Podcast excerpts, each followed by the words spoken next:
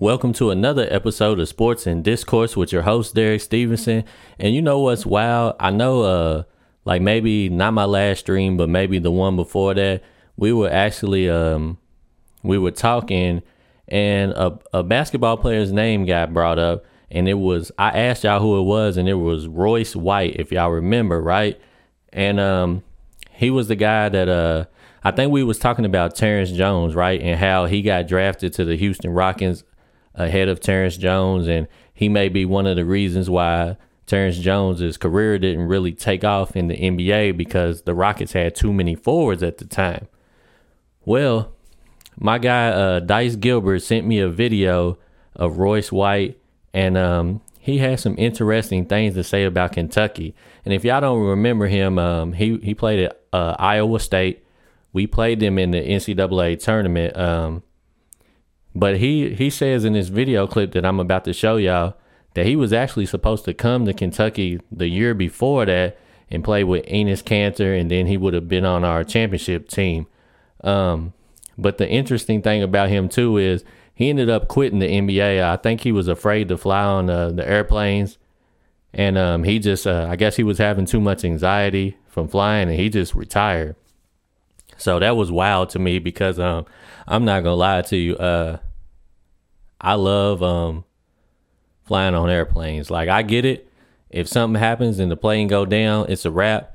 But riding, I mean, flying on an airplane is way more uh, safer than driving in a car. So I would have probably stuck it out, especially to get NBA money. I would have just had to suck it up and fly. But anyways, I'm gonna play a I'm gonna play a clip of him um, explaining his story to Kentucky, and uh, then after that, I'll show y'all some highlights of him just in case y'all forgot who he is, and uh, we'll uh, talk about it a little bit. I was transferred. I had to transfer from the University of Minnesota, and I, will tell you this quick story too. This one's about John Calipari. So when I was first leaving the University of Minnesota, I was going to transfer to Kentucky, right? And that's, I mean, that's just unique in and of itself. Nobody leaves a Big Ten school who's you know, middle of the pack or bottom of the pack and gets to go to a school that's just won three national championships in the last seven years. That's just unique by unique standards. But that was my circumstance. Um, and I remember I was I, the deal was done. I liked John Calipari. I had come up through the circuit with John Wall and DeMarcus Cousins on the Nike circuit, um, LeBron camp, so on and so forth, and and I was excited about it. Enes Kanter was actually transferring to, to Kentucky that year as well. We would have been we would would would have played together, um, which is interesting. But the deal was done, and I found out that my first son, who I just spoke about, was was going to be born. Um, and so I told Calipari, um, I called him up and I'm like, you know, John, I, I just want to tell you that I'm having a child. I found out that I'm having a, a, my first son, and I'd like to be there when he's born. And and John, he, you know, he kind of chuckled, and uh, he told me on the phone. He said, "Listen, we don't have any women in Wildcat Lodge. The the the the the magnifying the, the magnifying glass is too big. The the attention is too big. Everything around Kentucky basketball is too big. We can't have any of that right? We we can't we can't have any we don't allow any girls in Wildcat Lodge. And um, we hung up from that phone conversation and that's when I made the decision to go to Iowa State. Why? Because Fred Hoiberg who I had more of a personal relationship with um, was was friendly to the idea of my child's mother coming to live with me at college so that I could be there when my son was born. And that's what happened. And my son was born, and I was there at the hospital that day. Uh, and I went on to have a great career at, at, Iowa State. And me and her had another child, a daughter, um, two years, two or three years later. Um, so I just say that to say I was unique because my talent afforded me people to work with me in that way. Um, but that's not everybody's circumstance. That's nobody's circumstance statistically. Most most times, your opportunities will be railroaded um, by by having a child at a time that is not well thought out. And it's it's not it has nothing to do with your job opportunities. Let's be clear. It has to do with you making a, a, sound choice about the woman you're having a child with. And if you really look at the totality of circumstance of, of the woman you're having a child with and when you're choosing to have a child and why, from a spiritual standpoint, it'll probably match up with what's best for you professionally, in my opinion. Um, so, and that'll be later on down the road, probably, or when you have your spiritual house in order. Um, and I didn't have mine in order at the time. I was saved by a, by a radical materialist society, which I often criticize, but but that's just the truth. And I see the pitfalls in it, and I see why it took me so long to become the man I am today, because the society was trying to create that backdrop or that that you know that uh, crutch for me. Man, that was interesting right there. I uh, I will say, um, yeah, y'all y'all let me know what y'all think about that in the comment section. Uh, while I'm uh before I get this next video ready, uh, I'm gonna talk about that a little bit.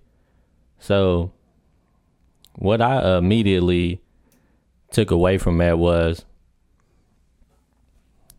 it just goes to show you how uh how much John Calipari looks at Kentucky as like kind of a business, uh, a NBA farm system, if you will. That kind of just basically solidified it, even though we already knew it, right?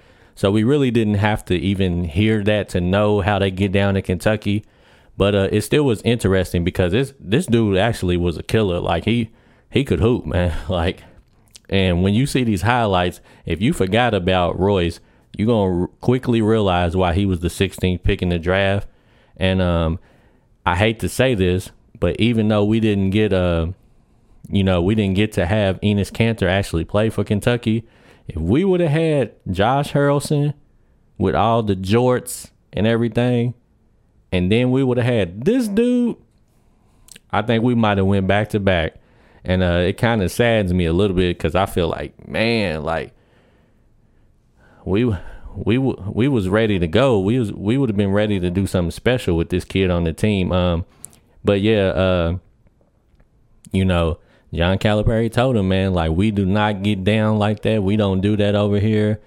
And um, you know, I, I've heard a lot of stories like that. Um, one of my uh good friends, his brother, uh, was a real uh, you know, an excellent high school basketball player, and he was supposed to go play some college ball. Um and he ended up staying because he had a child, and uh, so he didn't end up having a college basketball career. So, like Royce was saying, that's a lot. A lot of people when they make those type of decisions, their career is just over with. They don't get opportunities. He, like he said, he was coming from Minnesota. He, uh, you know, he was he was get he was blessed to get an opportunity to potentially play at Kentucky. Um, and then out of nowhere, you know, he has a child and he's asking Calipari, like, yeah, man, can I, I would love to be at Kentucky, uh, but I got to bring my child and my child's mother with me. And Calipari was like, no, sir. But I understand it because everything that he was, was saying that Calipari told him is definitely true. Um, Kentucky just, when you at Kentucky, you got a microscope on you like like we always say, uh, Kentucky ain't for everybody. Um, if you come here and you play bad, imagine him coming to Kentucky and him having a couple of off games, and we know that he got a child and a child's mother in the dorm rooms with him. Now, can you imagine what would be said about him on social media? He's staying up late changing diapers. He's doing this. He's a uh, he's having too much sex with his with his baby mama. Like it would just be crazy. It would be a dumpster fire. It would be a shit show. Um, so I actually um, I ain't mad at Calipari. Uh, I know uh, he was a outstanding player, and we probably would have won the championship with him on the team. But um, you know, I I gotta salute Calipari because you can't just uh, you have to you you kind of gotta and I don't want to talk bad about him because I don't want to say that um like he doesn't have good character. Uh, he's probably an excellent human being. He probably was then, but um, you know, Calipari's mission is to get the elite basketball players at Kentucky, try to win as much as they can while they there, and send them to the NBA. Right. So John Calipari's mission and what he had going on just didn't line up.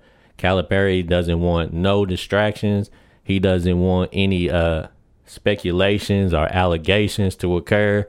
So he's trying to keep, um, you know, keep everybody together and keep all the distractions out. And I know it does got to be difficult. Um, and it kind of reminded me of like you know how certain things have been happening this season, and you know they kind of been speaking out about the fans, uh, kind of making it hard to play at Kentucky, and you know there's different of uh, you know there's different uh, groups of people. Some people think some of these players are just too soft. Um, they just mentally not prepared to play at Kentucky. They think they know what it is to play at Kentucky, and then they get here and then they really see what it is, and they just ain't ready for it. And then there are some people on the other side that just think social media is too toxic. They think the Kentucky fan base is too toxic. They think, um, you know, we not supportive enough of some of our players, and uh, that we are turning some of these kids away. Either way you look at it, uh, whatever the side of the argument you fall on, or maybe even if you uh, straddle the fence with this, uh, I definitely understand where Calipari was coming from with that decision. So I ain't really too mad about it. But it did it does kind of make me be like, man, we could have had another one because dude really was a baller. So I'm a uh, I'm gonna play some of these clips, and uh, we gonna watch him get down, and um, you know, see uh what could have been, if you will. First of all, thank you to the entire community of Ames, Iowa State. Um, there's no way to express. Yeah, I remember, dude. I remember he was a killer, but I had no idea about this story. Like I said, until uh, my guy Dice Gilbert uh, sent me the video, and I was kind of mind blown for a second.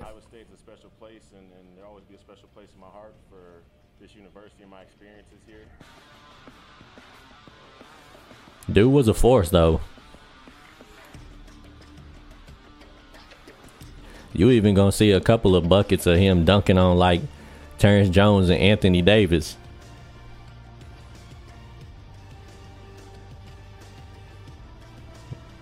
There was Michael Kidd Gilchrist and uh, Anthony Davis right there. Dude was a nice little uh, point forward, man. I remember he was getting busy that year. He's strong. He goes to the rack with authority. Him and Josh Harrelson definitely would have made some noise. Josh Harrelson, Royce, Brandon Knight, Doron Lamb, they would have made some noise. Cause Jorts, if y'all remember, Jorts evolved that year. Uh, at first, I didn't know if Jorts was gonna be able to help us at all. And then next thing you know, Jorts, uh, just took his game up another level, and he became, you know, kind of a, a low key force, if you will. And just to think, if we would have had this guy on the other side of Jorts, we'd have been smooth.